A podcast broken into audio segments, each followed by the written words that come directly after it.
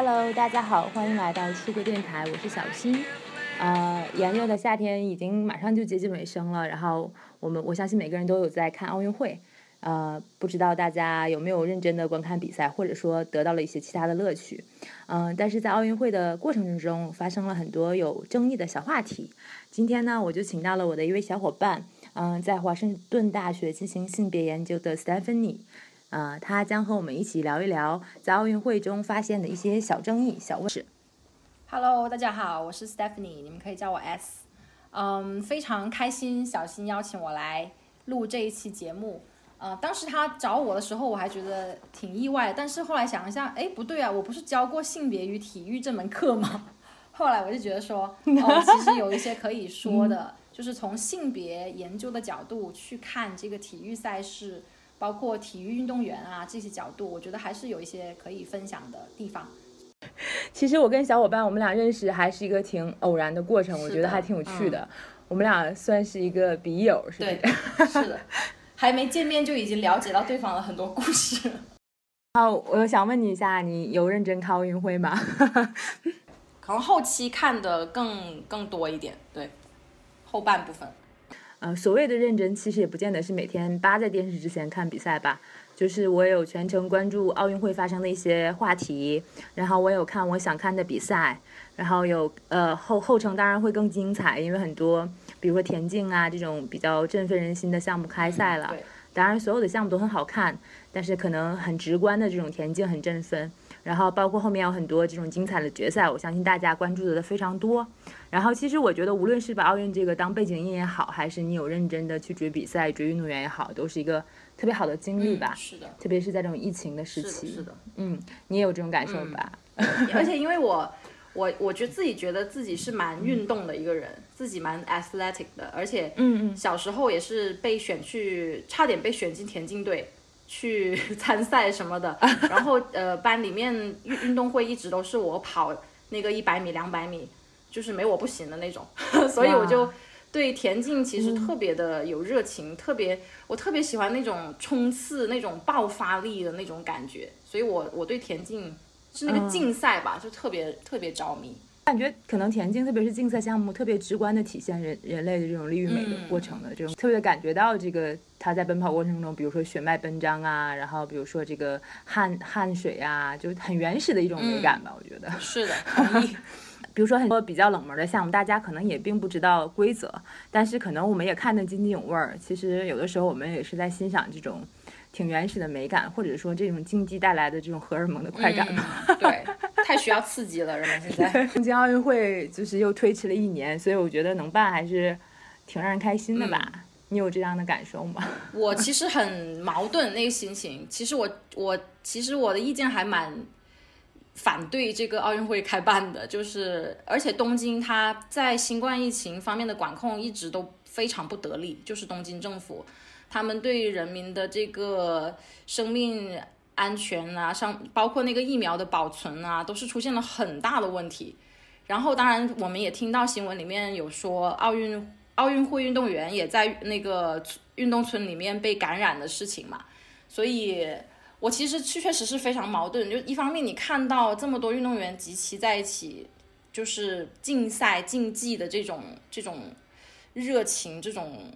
呃，激动人心的时刻。另外一方面，我确实很为他们感到担心，就是因为这个病毒确实不是小事，所以就是一直在这种矛盾的心情下面看完整个赛场。我也有一样的感受吧。有一方面，你又觉得啊，好好像很不负责任，就是因为它毕竟是一个有可能会造成一个大规模的传播嘛。然后，但是另一方面，你又觉得哇塞，世界沉寂了这么久，开个奥运会，大家就又觉得啊，好像。我们重新开启了就是正常的生活的这种感觉，又很振奋，就也是很矛盾吧。对，但是我我也确实觉得东京奥运会还是留下了很多挺美好的瞬间的吧。当然，嗯，我觉得这个美好的瞬间大家各有各的不同，可能有很多相同的，也可能有不同的。当然，我也觉得也留下了很多，就比如说社会性的问题吧和争议吧。我觉得，呃，我相信，因为可能。你有这种学术研究的这这些呃工作呀，我觉得你肯定也有关注一些。其实我觉得从我的角度来看，东京奥运会第一个比较有争议性的话题，可能就是那个呃新西兰的这个女子举重的呃跨性别运动员进入嗯东京奥运会竞技的这个呃消息，因为当时他是跟我们两两名中国选手同场竞技嘛，所以这个消息一出来就迅速的攀上了这个热搜，特别火。我我我我也看到了这种形形色色的这种。呃，评论呐也好啊，或者是说一些报道也好，就是你大概怎么看这个呃跨性别运动员呃进入奥运会这件事情呢？对，就跨性别运动员这个事情，其实，在我们的这个小圈子里啊，就所谓的性别界里面，它也是一个蛮蛮大的一个话题，特别是奥运会的期间。嗯，我觉得跨性别运动员对我来说，一个最大的一个争议就是说。呃，一个是奥运比赛的二元性别，就是奥运奥运比赛是建立在这个二元性别的这个结构之上的，这是第一个问题，就是二元性别结构的问题。第二个性别就是公平竞争的问题。然后我觉得这两从这两个方面来看，它各有不同的切入的角度。呃，如果我们讨论这个奥运比赛的二元性别的问题，然后嗯。你你会看到这个，就你可能更了解，就是这个历史上的一个发展，就是，呃，女性是如何进入奥运会比赛的，然后，包括我们现在整个社会，它其实都是基于一个男性和女性，呃，作为两种基本的这种生理性别，或者是基本或对立的生理性别在 operate 在运行的，嗯，所以当一个跨性别运动员，他是处于这两者之间的。这个这样的一个人进入这个比赛的时候，其实是对很多我们公众的这个认知是产生了巨大的挑战。他们就会觉得说，他是不属于这个男或女的种类的，他怎么能够加入到这个里面去竞赛呢？然后这就引发了第二个争议的问题，就是说它的公平性问题。如果一个跨性别运动员他是男跨女或者是女跨男，好像我们没有看到女跨男的这个运动员，对吧？现在。对对，奥运会其实呃，从我我们看来，从因为奥运会之前是不允许女性参加的嘛，对吧？其实女性进入奥运会也经过了一个漫长的历史过程。比如说，一九零零年的巴黎奥运会就是首次有女性参加这个奥运会。非常巧的是，我们接下来要马上要迎来的二零二四年巴黎奥运会，有也有个新的历史，就是巴黎奥运会创造了百分之五十和百分之五十，就是男女运动员各一半的这种。啊，奥运的这个参赛的这种性别上的这种呃二元性别的这种公，完成了一种这种数字上的公平吧。我觉得，对对。然后就像是你说的，我们很少看到说是奥运会赛场上有就是女性运动员转成男性去参加比赛的，对，非常少。对，所以对，所以这就给人们一个很大的冲击，说那这样能公平吗？因为其实体育竞技。嗯，它一个很基本的前提就是它是一个公平竞争的一个过程嘛。之所以分成男性和女性，也是认为说男性和女性在生理结构上，或者是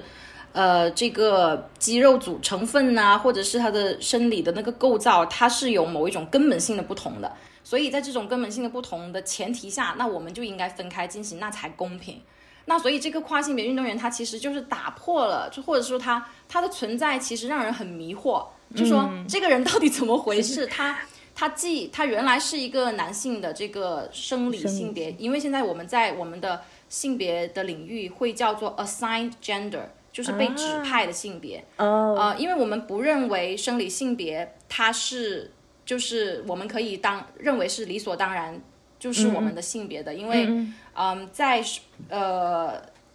就是新生儿出生的过程中，其实有一千个人里面。有十个人，他是属于渐性人的一个状态。渐性人的意思就是说，他的身体有男性或者女性或呃的两种生理的器官，或者是不同的荷尔蒙的这个组成部分。每一个渐性人他的这种构造都是不一样，但是他们是不同于传统医学意义上认为的男性或者女性。女性。然后在婴儿出生的时候，医生就会给他们做一个手术。嗯嗯，医生直接会给他们做一个手术，可能他们是会问过父母的意见，说你希望这个男呃孩子，呃以男孩还是女孩的方式成长呢？可能父母会为孩子做一个决定，或者是说这个孩子他的生理构造呃比较偏向于那个性别，那医生就会帮他做一个对另外一个性别的切割，使他成为男性和女或者是女性。所以我们会用指派性别这样的词语来，就感觉是更中性吧，更中立，而不是说我们生下来就是这个性别。因为这个过程它其实也是一个社会建构，或者说社会社会它有进行一些干预的过程。嗯，对，也就是说，从我正常普通人的理解，不那么学术的角度来讲，就是你们认为，呃，生理性别，呃，这个人的性别并不百分之百由他的生理决定的，某种程度上还受到这种社会外界环境的影响，就是你刚才讲到的，比如说社会构造的这种影响，对吧？嗯，或者可以说，嗯，我们的生理性别本来就不是那么的非黑即白的，嗯嗯嗯，而是人为的有意的在这个过程中把它建立为了一个。呃，男和女共存的这样的一个世界，嗯，对，所以，所以我在说这个概念的时候，其实我想说的是说，嗯，这个跨性别运动员其实当他在从男性转向女性的这个过程中，他其实也经历了渐性人当时需要选择性别，或者是他这个性别转换的一个过程嘛。嗯呃，其实跨性别它这个跨性别这个概念其实也是特别丰富、特别复杂的。嗯，有一些跨性别他会愿意称自己为男性或女性，嗯，也有一些人会愿意称自己为非二元性别，叫做 non-binary，non-binary gender，就是它其实这个 non-binary 的意思，它其实已经超越了男性女性，就是。他认为他在这个转变的过程中，或者是他在脱离他原来指派性别的过程中，他已经跳脱了男女的框架。嗯，那那这个时候他就不认为自己是男的或女的了。当然，我们这位新西兰的选手，他可能就是以女性的身份自居的，他是认为自己是女性的。这样的跨性别的概念，现在在呃。国际的社会上面有很多不同的这种认可方式。嗯，以前是需要跨性别者完成了这个生理，呃呃生理性别的置换手术之后，嗯才能把改改自己的这个嗯身份证明啊，就是性别的证明。但是现在很多国家它是可以是你自己认同自己是不同的性别，那你就可以改变你的这个。呃，身份上的这个性别的这个东西，所以不一定要完成了那个东西才可以。对，其实奥运会在这方面已经很很前沿了，它在性别方面的概念的认定里面。对，所以跨性别运动员他进入这个呃公众的视野，可能会对人们的认知，就基于男女性别的这个认知是一个挑战。然后，其实我们在这个跨性别社群，它我们也有很多很激烈的讨论，就是说，嗯。到底呃，跨性别运动员有没有权利在这样的国际赛事里面竞争？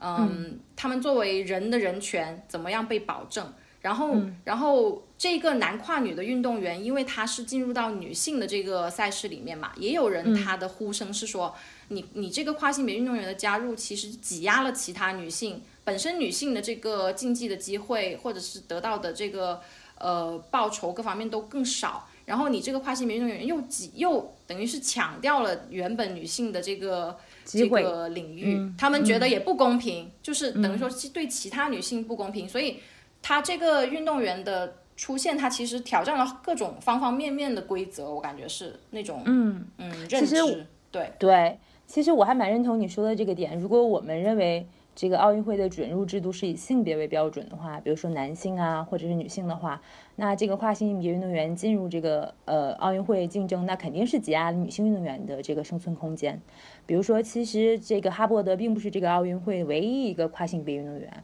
就是加拿大女足有一个女女运动员叫做奎因，她也是一个男变性女的运动员。这届奥运会加拿大女足夺冠了哟。球队的中坚力量是为这个夺冠相当于贡献了很大一部分力量的，所以这个时候你能明显的感觉得到他，因为他的进入就必将霸占一个，呃双引号的霸占吧，霸占一个女性运动员的位置，对不对？我们需要腾出一个位置给这位变性运动员，某种程度来讲，他确实是挤压了。当然，从我的角度来看啊，他我确实认为他挤压了女性运动员的这个生存空间吧。但其实我觉得。呃，从可能从社会大众的角度来看，跨性别运动员进入奥运会确实是一个挺挺新潮的事情。但是其实，在体育领域，呃，比如说呃，对于很多来讲，田特别是田径迷来讲，就跨性别运动员或者是说呃类似的这种事情，其实并不是一个新鲜的事情吧。因为在田径赛场上，我们有很多类似的情况，比如说我们很熟悉的这个南非的选手塞门亚，对吧？他的性别一直是一个呃呃。遭受到广大质疑的问题，而且国际田联也是这种非常先进的，大概一九六六年就开始对运动员进行一个性别检查了。所以，而且比如说在 呃上个世纪七十年代吧，嗯，女运动员、男运动员跨性别变成女运动员之后，他必然就有很多生理上的优势。然后很多东德的运动员会采用，就比如说给女运动员注射这个睾酮激素来增加她的就是这种。嗯，生理的优势吧，所以这也是兴奋剂的一种方式。所以说，如果从这种角度来讲，我在我看来，跨性别运动员进入奥运会，某种程度上来讲，他是自带兴奋剂，天生兴奋剂的感觉。对对对，当然，奥运会到现在为止都是还有性别检查的，就是当然，奥运会现在的准入制度是在于，我并不我并不介意你是否拥有你以前性别的性器官，但是我需要你在睾酮水平控制在一定的程度之下。呃，你我需要有一个这个标准，如果你低于这个标准，我默认为你可以参加这个奥运会。所以这届奥运会的所有这种跨性别运动员参与的方式，都是他们的睾酮水平在某种程度上是符合标准的。然后所以说他们有机会参加奥运会。如果我们认可这奥运会的准入制度是男啊和女啊，它确实是挤压了这种女性运动员在奥运会的这个。很好奇，这个睾酮水平到底是怎么影响这个运动员的这个？呃，比如说体育方面的发挥呢，嗯，是有什么样的影响？有没有研究？有，根据以前的科学研究的觉得定论，就是说男性的高男性为什么肌肉哈，比如说更有力呀，速度更更快呀？首先，他除了他生理上的先天的这种肌肉含量的优势之外，他就是体内的睾酮水平比较高。为什么兴奋剂睾酮是兴奋剂呢？就是如果你注射注射了这种东西，会提高你的运动成绩。嗯，所以说为睾酮论就是。科学研究认为，如果你的睾酮水平是，呃，维持一个类似于女性的这种，呃呃含量的话，某种程度来讲就是公平的。但是我是觉得，还有很多其他附加的因素，也有科学研究证明说，对呀，即使这个睾酮水平你维持到跟女性相类似的这种水平，你还是会发现它本身的那种先天优势并没有消失，对吧？比如说高酮水平有没有可能通过更，比如说更科学、更好的一种训练方式来科学的一种训练方式，把这个高酮水平的这个影响降到最低呢？那我觉得这种可能，这种是运动科学的领域了吧？而且到现在为止，可能很难达到一个，我觉得很难达到一个国际上的一致吧。包括奥运会进行性别检查的这些规则，其实你能感觉得到。就任何规则的设定都不是一个百分之百，它只能保持一个怎么讲动态平衡、动态公平的这种角度吧。所以我觉得，嗯，现在唯一的比较官方比较认可的，或者是说这种比较普适的检验方式，呃，奥运会来讲还是这种检测这种相关的睾酮水平吧。嗯。嗯，一篇文章嘛，里面提到，因为他一一个跨性别的运动员，他同时他也是从事学术研究。他在二零一七年提出一个概念，这个人叫 Harper，他提出了一个叫运动性别的概念，就是这个 athletic gender，就说在，他其实也就是我们刚刚才说的，通过测试睾酮水平来确定选手不同的运动性别。但这个运动性别，我感觉跟我们刚才说的。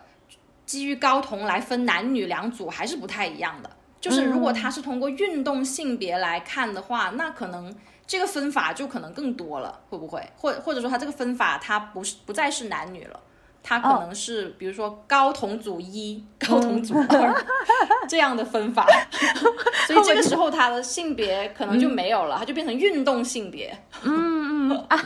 我觉得这种还挺有意思。我觉得你彻底引入了一个呃新的概念和新的 秩序的感觉，就是我们以后不按男女组分，我们就是按照这个运动性别分，还蛮有想象力的呢。在看这个男女的奥运这个问呃二二元的问题的时候，其实如果我们从性别领域的角度或库尔理论，就是库尔理论，就是他反对任何的身份标签、性别或性倾向任何的身份标签的这样的一个理论来看，说，嗯，其实我们现在所有的争议、所有的困扰，都就是因为这个原本的这个男女二元性别框架和秩序带来的。那如果我们打破了这个男女性别二元，因为其实男女这两个性别确实我们会发现越来越不够用了，就是它越来越限制我们，它反它不是在它不再是一个能够让我们厘清自己的一个工具，它反而成为了限制我们工具的时候，那是时候思考一下这个工具是否需要重新再 再考虑，重置一下，对不对？当然当然，嗯，对，重置一下这个这个男女的这个秩序。但我觉得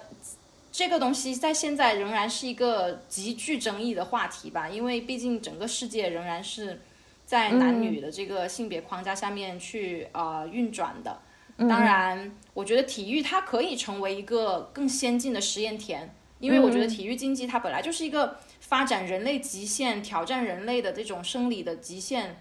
的一个很很有意思的场域。那有没有可能他在里面做一些更先进的实验，给我们呃其他领域的人看到说哦，其实呃世界可以是那样的，就世界可以不是我们原来呃想象的呃基于固定的这种框架，基于只固定的这个概念的那样的，就是它可以，也许它可以发挥更更有魅力的地方，我也不知道。哎，但是我觉得其实我很认同你说的这个说法吧。首先，体育在对人类的这种探索方面确实还是挺先锋的。第二，就是我我是觉得，既然奥组委他允许跨性别运动员进入这个奥运会，我觉得如果从我们不从以男女性别为奥运准入制度的考虑来讲，我觉得他的某种想法，他的想法也是很先进的，也是很先锋的，对，也是他。他也在，他也在做这种尝试。我我我是开了一个门缝，就像是你刚才说的，我是不是考虑也可以建立一个新的新新的秩序，甚至是一个新的性别秩序？高同组一，高同组二，我觉得，对，我觉得就还是挺有意思的。对，就是是。如果从这个角度来讲，其实如果我们不以这种男女性别的呃作为奥运。奥运准入制度来讲，我觉得这跨性别运动员进入奥运会来讲，当然不涉及到不公平的问题了。但是如果以现行的这种秩序的情况下，男和女运动员的区分来讲，我觉得对于女性运动员来讲，还是一个呃不公平的状态吧。懂？你们提出的这种呃新的秩序的想法，特别有想象力，我觉得特别好。确实，我我甚至觉得奥奥组委有有在进行这方面的尝试。嗯，哦。对，当然是太期待了。对，当然我是觉得，因为我觉得他既然允许跨性别运动员进入到奥运会之中，说明他已经看到这个问题了吧？对，但也有另另外一种可能性是基于这种政治正确的压力，对，不得不吧，因为跨性别这个议题在这几年是非常，就是世界范围内来说吧，就是非常的怎么说，非常的火。然后，那如果你对在政治政治正确的这个地方，你你没有做到让别人都觉得你是可以的话，呃，那他会觉得自己也不够怎么说，就不够好吧？也不够。所以我也担心这个问题。对对，有这种，我觉得他应该有这种考虑吧。首先，我觉得奥运会是一个世界性的这种呃大赛嘛，他肯定有考虑这种呃，希望在人权上是实现就非常正确的吧。而且我我其实这个问题我问过很边很多身身边的朋友啊，就大家嗯可能比较统一的认同就是他认为跨性别运动员是有权利参加奥运会的，就是这点大家都是认同的，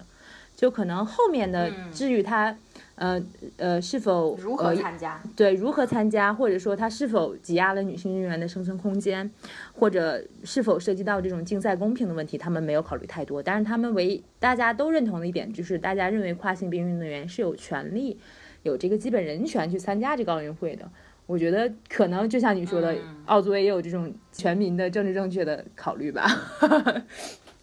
嗯，是的。还有一个特别有意思的地方就是说，嗯。当一个男跨女的运动员进入到女性的赛事里面，大家会说认为是不公平。但是如果是一个女跨男的一个选手进入到男性赛事里面，大家觉得是 OK 没问题。这这种男男强女弱的这种思想，我不知道是不是在体育界也特别的、特别的、特别的明显。嗯，比如说，其实你某种程度来讲，呃，大家都会默认为女子比赛是不如男子比赛精彩的。就从项目本身来讲，对大家默认就是女子比赛是不如男子比赛精彩的。比如说，呃，可能例如以排球为例，大家会觉得男排可能更有力量，速度更快，然后女排可能就是回合数更多，更技巧型。但其实，在我看来，并不存在于哪个比赛呃更精彩的问题，就是我是觉得这两种感觉更像是两种不同的技术风格吧。嗯，就像是国际排坛有这种高举高打力量型的，当然还有这种像美国女排呀，比如说中国女排、巴西女排这种技术技术流一点的，我觉得更像是两种不同的风格。从我的理解来看，确实，呃，很多，比如说在网球赛场上，我们知道的 A P A T P 是男子打五局嘛，对吧？男子的比赛，然后 W A T P 就是女子打三局嘛，对吧？所以很多人就觉得为什么女子打三局，就是因为很多人说女子比赛就是。太沉闷了，可能大家也忍受不了五局这种，就会有这样的说法，并且这个说法还，某种程度来讲，你还会觉得蛮主流的，可能不见得是主流，就是你非常经常、非常经常能够听到这种想法。呃，其实就是很多比赛的前男子比赛的前置并没有规定我是一个男子什么什么比赛，其实他的他对准入制度没有进行要求，其实他默许的就是其实女子是可以参加的，对吧？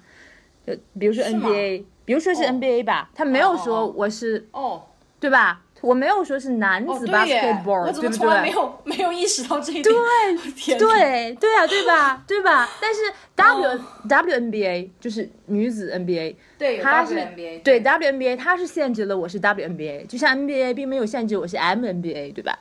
对吧？非常有意思，对，因为其实其实很多很多时候都是这样，男人他不需要。挂一个男人可以等等于为人，女人就非要挂一个女人在前面。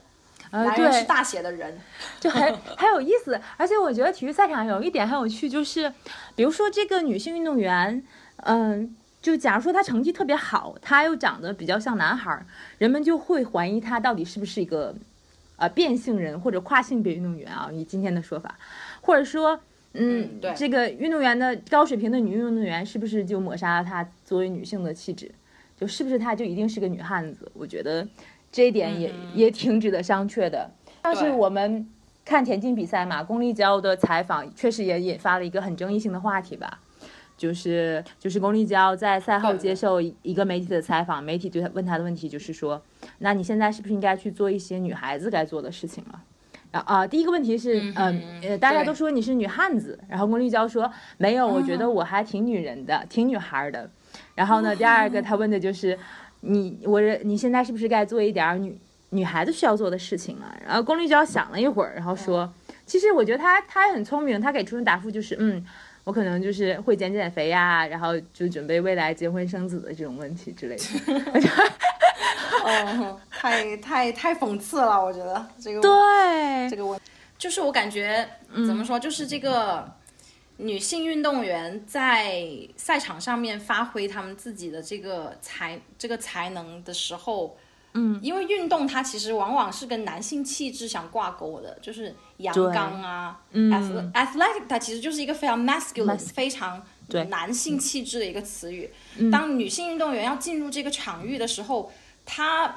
她追求的那个东西也是也会是阳刚的那种体现。我觉得大部分运动员在里在里面体现的都是那种呃这种阳刚的这种品质。就是可不巧的，就是说这个世界它把阳刚跟男性相等，把阴柔跟女性相等的时候，当我们的社会大众认为这是一个我们必须遵守的一个社会社会脚本啊规则也好的时候，那女性运动员她她的出现。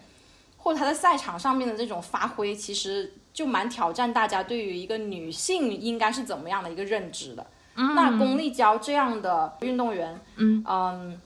她的这种力量的发挥，包括她的体型，也不是呃传统我们审美认为是是是呃女人的这个体型。那这个这个运动员，这个这个记者当时说的那句话，我觉得。就恰好就是反映了人们对于运动员的双重标准，就是他他期待运动员在赛场上面能够发挥阳刚那一面，但你赛后你回到我们的社会中，你必须又成为我们期待的那种良家妇女、小鸟依人的那个形象。就是当他在比赛的时候，我想说的是，这个体育的赛场跟社会的赛场好像是有一个很泾渭分明的一个一个边界。但当比赛一结束，当他一走下场的时候，他马上这个边界就非常不分明了，他就变成了我们生活中的呃、嗯呃一个普通的中国人，一个普通的中国女子。那作为一个中国女子，你应该怎么样呢？所以他就问了一个非常可笑的问题，在我看来是这样子的，因为运动员下场之后，他又不是就不练了，对吧？他还是不断的在训练呐、他就是一个运动员呐、对，他陪伴他的就是所有的这些气质，他体现在赛场上只是他的一个极致发挥，嗯，但是他的赛后他也是他他重要的一部分，他不可能去丢弃掉这个东西，对吧？但是好像国国人就认为说，女孩子还是应该有女孩子的样子。嗯这句话其实不只对运动员啦，对于很多普通的女性，嗯、长得比较中性的或者愿意穿着中性服装的女性，她其实都是一种怎么说？一种审判，一种一种一种限制。我能体会你的感受，就因为我觉得这种话对我们来讲，对于所有中国的人来讲，听起来太普通了，因为这就是发生在我们身边中嗯最经常发生的一个对话嘛。而且体育赛场来讲，体育赛场的审美是非常多元的，对吧？就是嗯这样也是美，那样也是美，怎样都是美。然后呢，呃，但是一旦转回了这种社会的正常社会生活的这种秩序里，你会发现大家对于审美的标准还是非常的怎么讲？呃，非常的传统的，特别可能是呃在国内的情况下。但是呢，我觉得可能这个夏天我还有一种感受，就是说，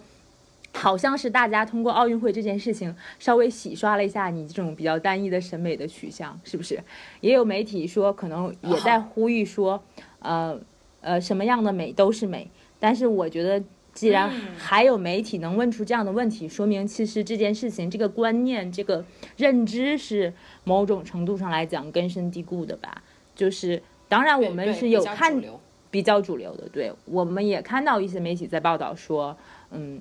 怎么样的美都是美，就是对啊，人体人类身体的美有不不不不同的样子嘛，对吧？就是每个时代的审美也也不一样，就比如说你到了希腊的那种，对，强壮丰腴就是美，然后但是可能现在的这种主流的审美其实并不并不很，其实奥运赛场的审美确实是很多，特别是在国内这个环境下，很多时候只局限在赛场上。就它有其实用价值的时候，可能大家会称赞它是美的、美的。但是白一旦摆是的摆脱了这种环境，摆脱了这种场景，大家就会觉得，哦，你还是个女汉子。哦，这个运动员本人他也他也有意识到这个问题。就比如说他在说，嗯我觉得我挺女孩儿的。其实我觉得这也算是一种比较温柔的反抗吧。就是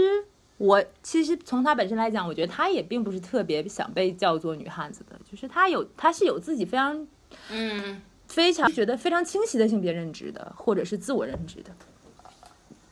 我感觉他可能平时被叫惯了，嗯，他可能都习以为常了。然后他说，我觉得他的这句话可以有别的解读，就是说，嗯当然女汉子可能是一个污名了，但他他说我平时也挺女人，其实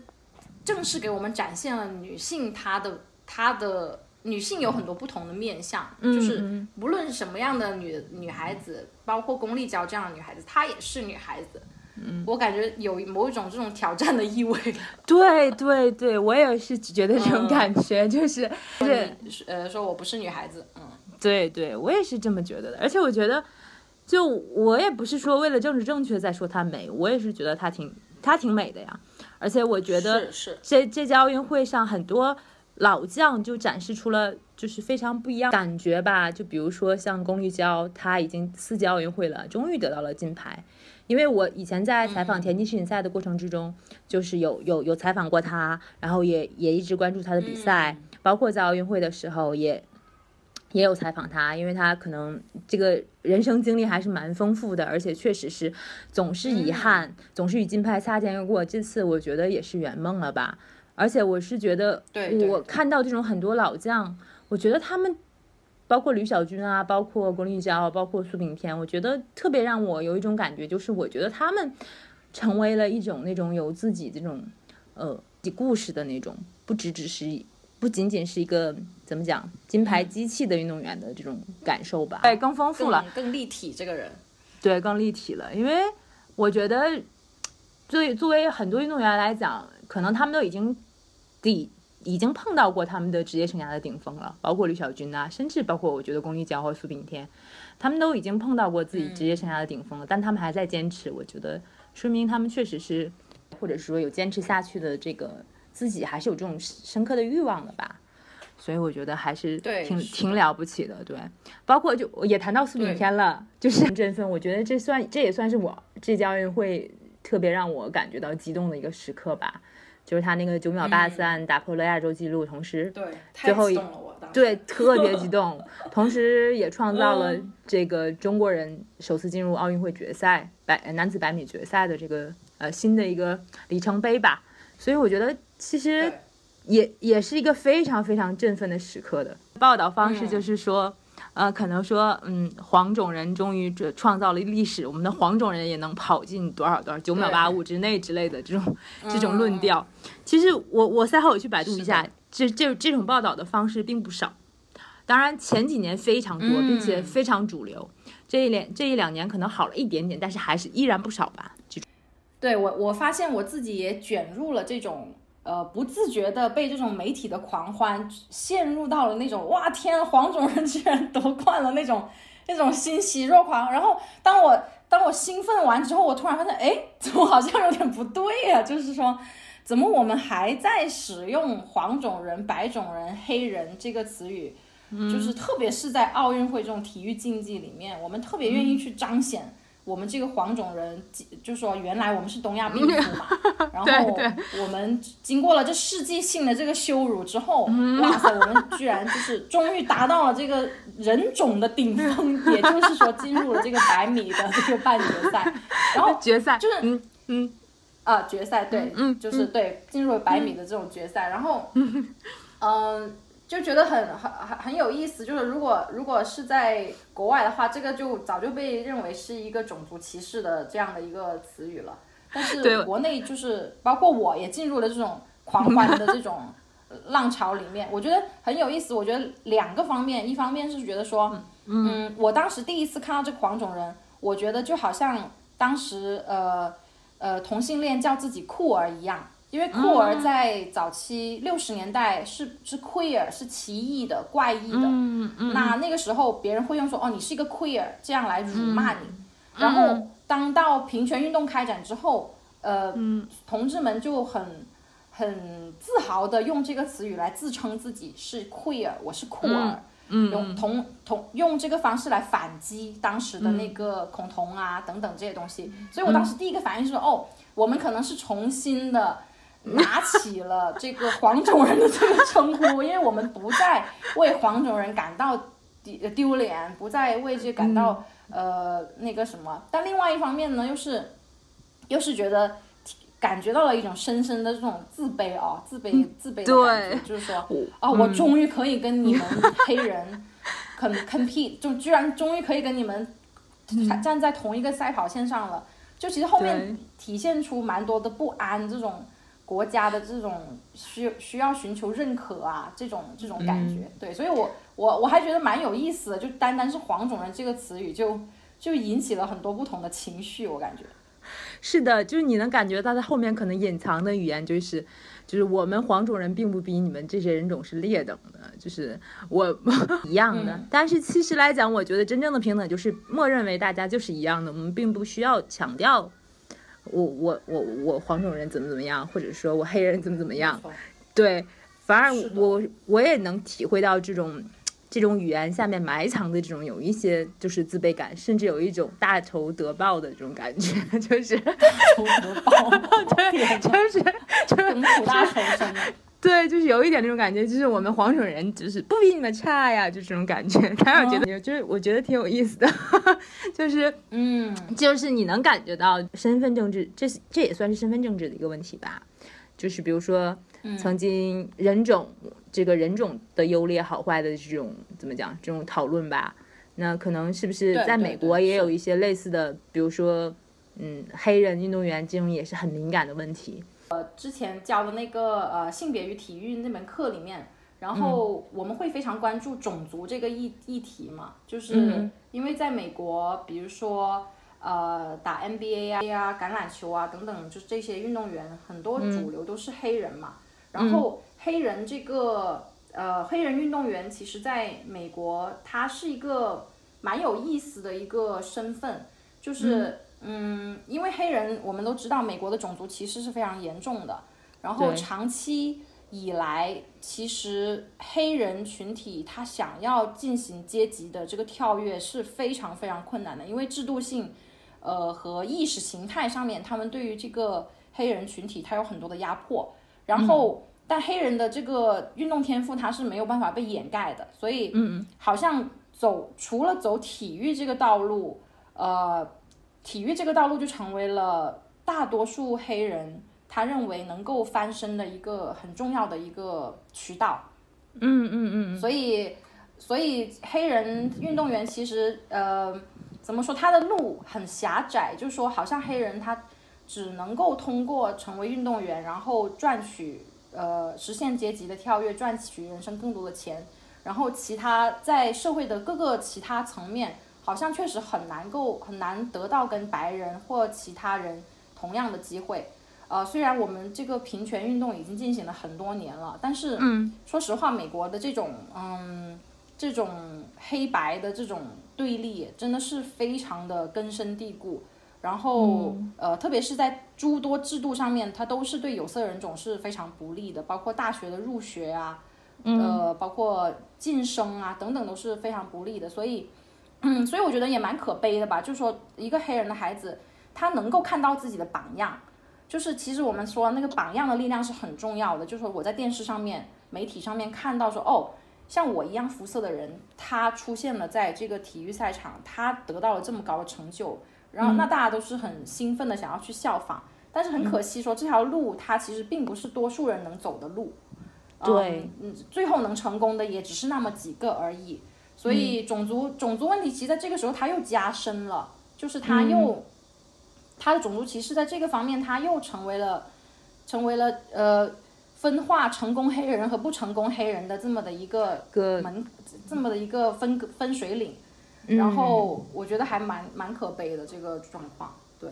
其实我觉得嗯，国内有类似的状况，但是并不是因呃以人种区分的。比如说我们知道那个奥运跳水冠军全红婵，对吧？就是他最近变得非常的火，然后他也这个小孩就也是一个很真诚的人，他的意思就是说我是从一个贫困家庭长大的，然后我参加奥运会也可能是为了家人的这个治疗费啊，或者为了奖金呐，希望能够所谓的出人头地吧。其实我觉得在很多项目中来讲，比如说女子举重啊，类似于这种比较冷门的嗯项目来讲，很多运动员也可能跟很多黑人运动员一样。就我可能从贫穷地区成长起来吧，呃，有一部分运动员啊，从贫穷地区成长起来，我也是希望获得一个改变人生的机会吧。然后，所以说这个时候金牌对于他们来讲，可能，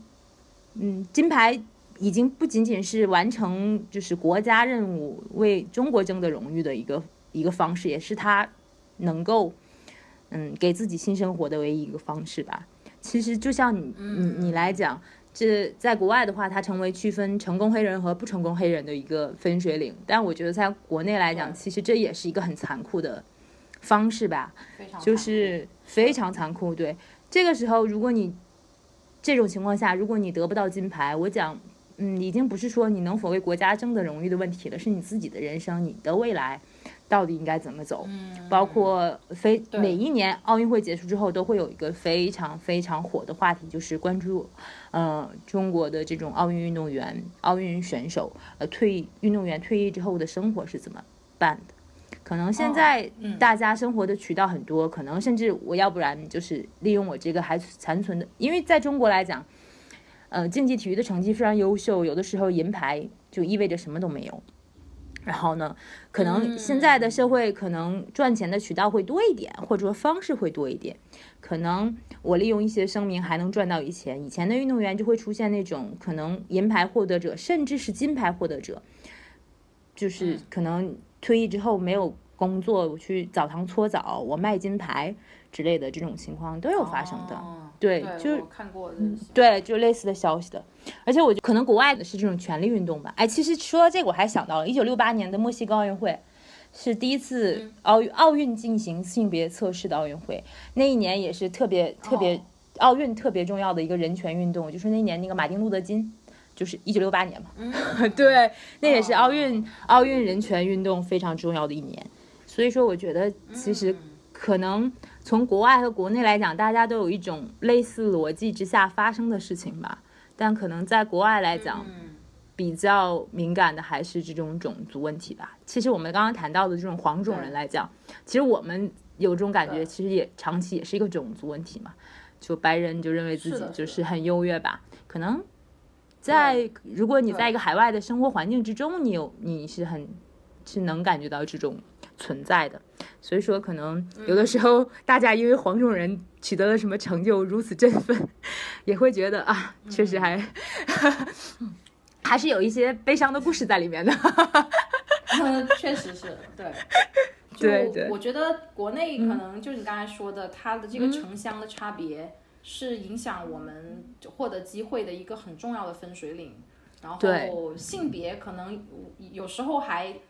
性别这个因素可能还弱于城乡这个因素，所以嗯当分析分析一个人的时候，就是要得考虑到他他当时所处的这个处境。比如说美国，他如果是一个黑人运动员，又是一个女性，她会遭遇什么？跟一个白人女性遭遇的可能也是完全不一样的。就她对她的不同的身份会给他的这个经历有有不一样的影响，加在交交织在一起的时候。